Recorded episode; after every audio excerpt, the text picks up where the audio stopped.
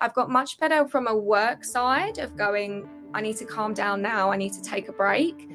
But then on the other side, when it comes to anything in my personal life, I'm using work to kind of not deal with that. So I think it's just getting that balance. I haven't quite found that balance yet. And I'm the first to admit that. So I think it's just, it's trying not to use work, which can be a stressful environment, to cover up what could be a stressful environment in my personal life.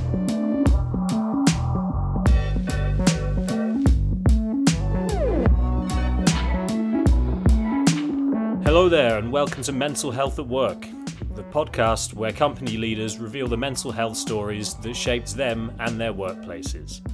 Today we have Hannah Francis, Head of Engagement and Executive Assistance at Revolut. Try saying that one quickly.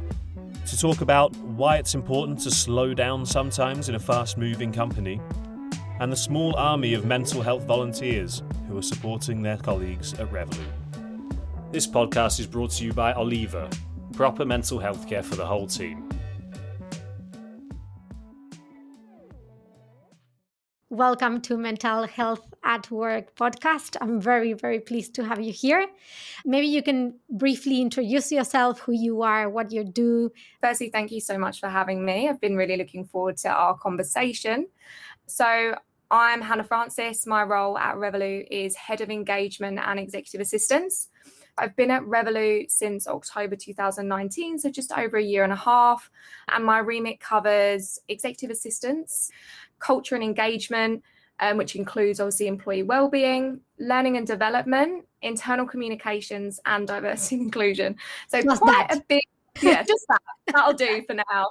Um, so yeah, quite quite a big remit, but I find that all of them really interlink so closely. So it's actually nice to have a really holistic view of them all together. Right. Um, yeah. It's not like you're doing like, I don't know, like product and something completely different. Yeah, it's everything linked together. You sound very passionate about what you do. it definitely helps because I think also doing, you know, cultural engagement and DNI and well-being and everything, it's, you know, it's not always easy. It can be really, really difficult. Things you deliver might not always have the impact that you want them to have. So I think having that passion and having that engagement in what you do is so important. I would love to go back to Revolut and all the things you've implemented and you've done there. I would like to ask you first how is your relationship with mental health? How would you describe your own mental health? I think it's really interesting because I had always like pride myself on being that person that was never really stressed. You know, I never let it really let anything get on top of me. You know, I'm not a stressful person. And I never really acknowledged or shared when I felt overwhelmed or, or, really kind of stressed out. And it wasn't that I didn't feel that way. It's just that I wasn't really dealing with it or just acknowledging that it was happening. And then my body started to betray me. And there was, you know, teeth grinding and headaches and back problems. And I kind of learned from then the importance of really identifying what your mental health and your stress triggers are in yourself and understanding what you need to do to better cope with them. So for me, it's talking more openly about that and creating environments where people can talk more openly. I think that's so important when it comes to mental health is the more you keep it bottled up inside of you, which sometimes for some people that's, you know, the only course of action, but that can actually have more negative detrimental impacts in the long term than actually just having the opportunity to talk and be open and really discuss mental health in a safe environment. It sounds like you were having a lot but not expressing it and your body said okay i'll express it for you. Yeah exactly. My body always gives it away it betrays me all the time. It's like no hannah you are stressed. It's time it's time to slow down.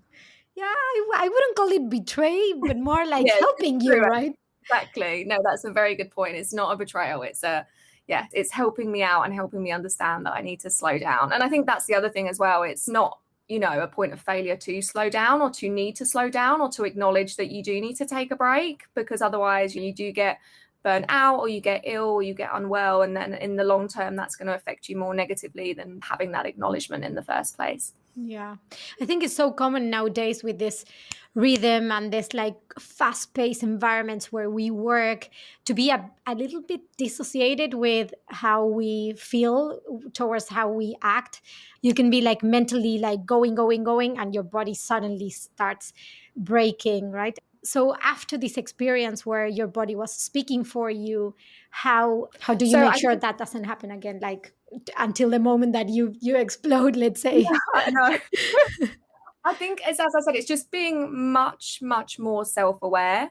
And I know that I have triggers. So as soon as I start or begin to hold tension in my jaw or in my Mm. mouth, I know that, okay, I'm getting really stressed out here. I need to acknowledge it. I need to kind of take a step back, take a break. I'll either make sure that I take a long weekend or, you know, take a, a day off. Even something as simple as clearing my diary of meetings that afternoon so that I can just focus on work rather than being back to back in meetings and then having to do all the work on top. That acknowledgement and knowing when it's starting to creep up on me and Right. taking action before, you know, I get to the point where, as you said, it's, it's just all going to fall over and, and I'm going to explode. How comfortable do you feel um, talking? I know it might be for some people a bit difficult to say, like, hey, I'm going to cancel this because I'm feeling quite stressed. How do you feel now about expressing yourself? yeah i don't have a problem with it at all now and i appreciate it's not the same in, in every workplace or within every team but i'm really really lucky in that every single person that i engage with they're so open they're so supportive you know all my team even my direct reports i can say you know i'm feeling a bit overwhelmed. I'm just going to reschedule this to thursday. You'll get much more out of me then than you will today. To my manager as well you know i had an issue recently where i had a personal issue arise and i was really open with him. I told him as soon as it happened and it was kind of take some time, take the day. It's only work. Your mental health is more important. So I'm completely comfortable doing it. And I think as well, working in an organization like Revolut that's hugely fast paced and it can be very stressful at times. People do understand when you go, my diary is absolutely packed, and I actually just need to create some space so that I can do the work and deliver the outputs that I need to deliver. And yes, the meeting might go in in a couple of days' time, or you might find another solution so I'm very lucky that I work in an environment where I can be very, very open around how I'm feeling, if I'm feeling stressed, if things are getting on top of me. And I guess you are part of the people responsible for creating that environment. So, apart from leading by example, what other initiatives have you done in order to create this safe space at Revolut? So we've got a couple of things that we use really regularly. So about it must have been about eight months ago, maybe even longer. I lose track of time. Time travels so fast at Revolut. I just I have no idea what year we're even in. We noticed that with the pandemic, with the stress that it was adding to our employees, that we wanted to create that network where if they were struggling or they needed someone to talk to, they could. And, you know, whilst acknowledging that not everyone can go and talk to their line manager or feels mm. comfortable talking to HR. I worked with a colleague of mine and we launched a volunteer wellbeing and mental health first aider program that mm. was basically creating a initial point of contact in the business for revoluters to talk to someone if they felt that they were suffering or if they were really struggling with their workload. So we posted it out asking for volunteers. We got over 45 people volunteer within the first hour. It was huge within an hour to have 45 people step forward and go, do you know what? I would really love to be a volunteer mental health first aider. It's something I'm really, really passionate about. We built out resources in terms of what we offered as a business in terms of mental health support as part of our medical insurance and our mm. global benefits. We created resources for employees based on their location because we're obviously a global organization. And we kind of published that this was a safe space for people to come and have a 100% confidential conversation with a colleague, with a peer. And it just helped us to try and tackle things before they escalated. And what we've also acknowledged as part of that is people want a means to do this anonymously as well. So, as part of the new whistleblowing portal that we've just launched, we've added a well-being section to that as well, so that if people are suffering with well-being or mental health concerns, they have a way now of raising that anonymously and Mm. having a conversation with someone that can try and help them tackle and deal with that. And so, again, just trying to create those safe spaces for our employees because we all understand that things can get a bit much every now and then. So tell me a bit more about these volunteers. Did you train them on how to have conversations around mental health, how to support? So what we did is we wanted to be really, really clear that the people that volunteered were not trained medical mental health professionals. Mm-hmm. What it was was it it was as I mentioned, it was purely that first point of contact. So someone to reach out to. And then we gave our volunteers guidance on where to refer issues, where to escalate should they need to with the permission of the employee. And then through that we would work through or say our hr portal or through another portal if anything you know really serious came to anyone's attention but what we've found is it's actually just been a really valuable means of support we've had people reach out wanting to speak to a mental health first aider who's a parent because they really just wanted to have a chat mm. and kind of understand coping mechanisms and what they've been doing. And I think it's turned in more to a support network. We've always been really, really clear that it's not giving advice on mental health situations. It's kind of an intervention point and a referral point. Say, you know, here are the resources you have available to you. Here are the professional medical resources that we have for you. It just means that if people don't know where to go, they've always got somewhere to go from a mental health first aider perspective before they before they go official routes. That is so so cool. So are people using it? Do you know if it's working? So people use it. Obviously, it's entirely confidential, so we mm-hmm. don't track like how many people have reached out. But obviously, from we have a, a, channel that we use to say, you know, someone's reached out to me. They want to speak to someone who's a parent. Could someone else work through me to get in touch with them? I've had their permission to share that. So we use that channel to kind of make sure that whoever they reach out to is willing and able to help them in the right way. And what we found as well is we got a lot of people volunteer to be first aiders who had in the past dealt with, and I wouldn't say obviously overcome because it can be a constant battle, but had really dealt with mental health themselves or had been at counseling or you know had been through that and they then wanted personally to be able to support other colleagues through their own experience mm-hmm. um, so i think that's really lovely as well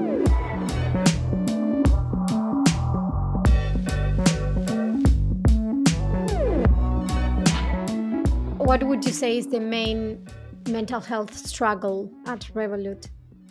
I would say it's it's more workload in in the pandemic. That's mm-hmm. what we've found has been a real issue. I think, especially as we're global, we've got a lot of employees that have potentially relocated to to say another country to carry out their job and then have gone into lockdown and they feel potentially very isolated.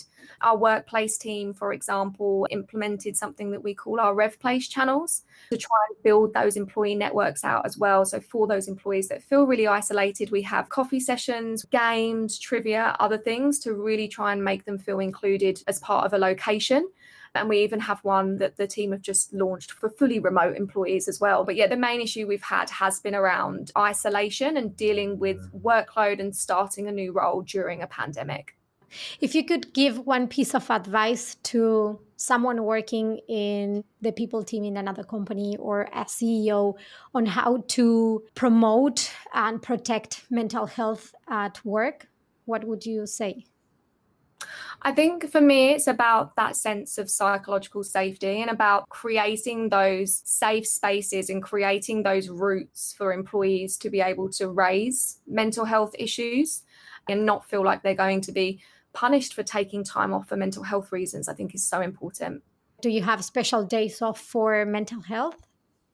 So, this is actually something we've just launched, I think about two weeks ago now, something that we've called Wellbeing Days and they are exactly what you've just mentioned. So, on top of employees' annual leave, and we've done this as a one off at the moment, but it's something that we definitely want to look at doing for future years. We've offered our employees two additional days paid leave for them to take whenever they want. We really want to encourage our people to use them, particularly during lockdown and in the pandemic. People just haven't been taking break, and there's that kind of lack of ability to disconnect from work and home life. So the point of these days is if you want to have a duvet day, if you want to reconnect with friends and family, if you want to just take a day for yourself, these well-being days are here. We've had such great feedback on them so far. And we've even created, we've got a little well-being emoji. So we use Slack as our main tool. And when we go on holiday, obviously we have a palm tree, but we've got a well-being emoji. And if someone's taking a well-being day, they put that emoji on their Slack status. So everyone in the business knows they're taking a well-being day And no matter what, you do not contact them, right? You know it's only going to be two days, absolute maximum. So we've done that as well to protect those days. It's like a perfect way of building social awareness, right? Like being yeah. respectful and also like allowing people because oh, if they take it, I might take it. And even like when Nick, our CEO, posted the announcement, he said, I'll be taking the days. They're so important. You have to take them. And he was like, I'll be taking them myself. It encourages people the more they see that, that they think, oh, yeah, I've got my well-being days to take. So, what are your next goals or milestones in terms of mental health at work? So we've obviously got Wellbeing Week next week. So we'll be sharing a number of different resources. We're doing an internal speaking session with one of our trainers around, you know, managing stress and all of that. She's she's um, qualified psychologist also. We're monitoring the kind of data and the uptake of our wellbeing days to really make sure that our employees are utilizing that across the business. We've got a wellbeing question incorporated into our employee engagement survey that we pulse out regularly. So we're also mm-hmm. keeping a close eye on that data, and that will probably define how we move forward next quarter on mental health at work. What we really want to try and do is drive the wellbeing days through so that we have them every quarter from now on rather than just as a one off. But we are a very data driven organization. So we want to have those kind of data points and those areas that say, okay, this is having a positive impact. This is where we need to focus our attention. This is what our employees are saying to us. And then, as we mentioned, on top of that, getting a kind of business case together to get our mental health first aiders trained up formally in mental health conversations and doing some more focus sessions with our leadership it's so valuable to hear people rather than guessing and implementing things just because you thought it was what people were needing. It's the same with mental health right? Sometimes we see people struggling and we want to jump on help the way we would like to be helped yeah. but actually maybe it's just asking what do they need or what they would like from us. No absolutely and i think there's always that temptation isn't there to to give an example of something that you've done or that you've been through or that how you dealt with it but that's not necessarily going to work for the other person. And what about you? What are your personal next goals or milestones in terms of mental health? I think for me, it's taking much more time for myself. I'm very much of the case, and we talked about this, of I've got much, much better at recognizing when I need to take a break. But then I mm-hmm. also use being busy as a distraction from dealing with any personal matters. Like if yeah. something really hard is happening, I'm like, I'll just keep really, really busy and then I won't have to really think about that or acknowledge that. But then again, it gets to the point where I'm just exhausted and I need to just kind of calm down a little bit. So I think for me, I've got much better from a work side of going, I need to calm down now, I need to take a break. But then on the other side, when it comes to anything in my personal life, I'm using work to kind of not deal with that. So I coping think, mechanism. Exactly. So I think it's just getting that balance. I haven't quite found that balance yet. And I'm the first to admit that. So I think it's just it's trying not to use work, which can be a stressful environment, to cover up what could be a stressful environment in my personal life. yeah.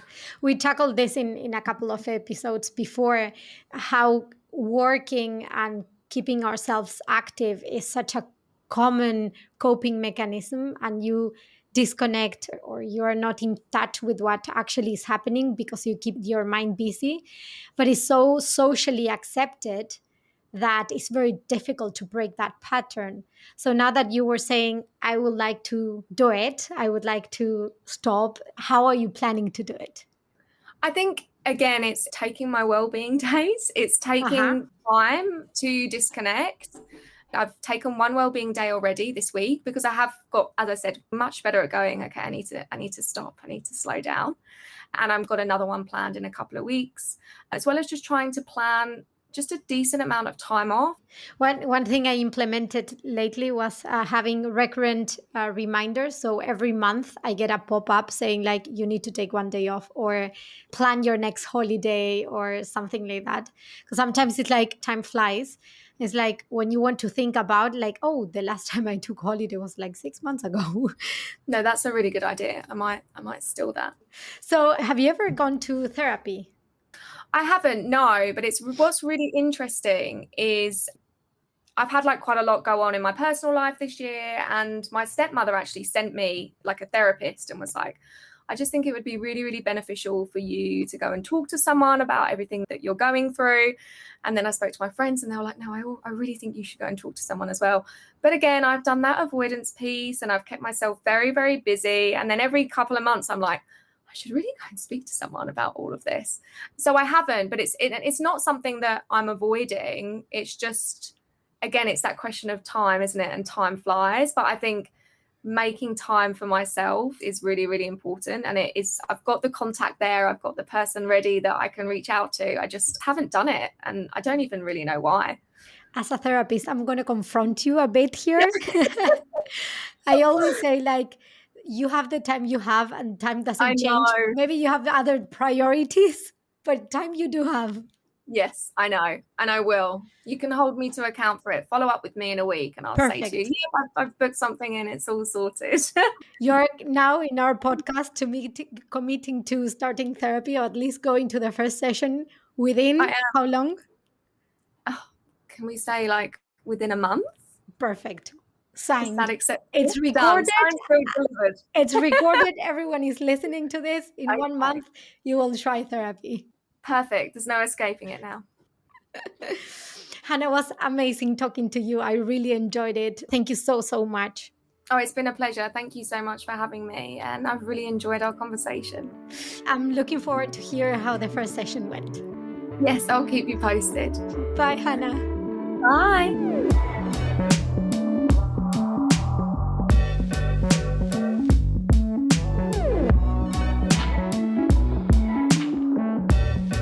Mental Health at Work is hosted by Maite Otero, produced by myself, Simon Dumont, and brought to you by Oliva, proper mental health care for the whole team.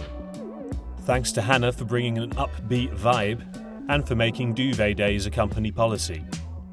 Sick of banks being shit? Give Revolut a go.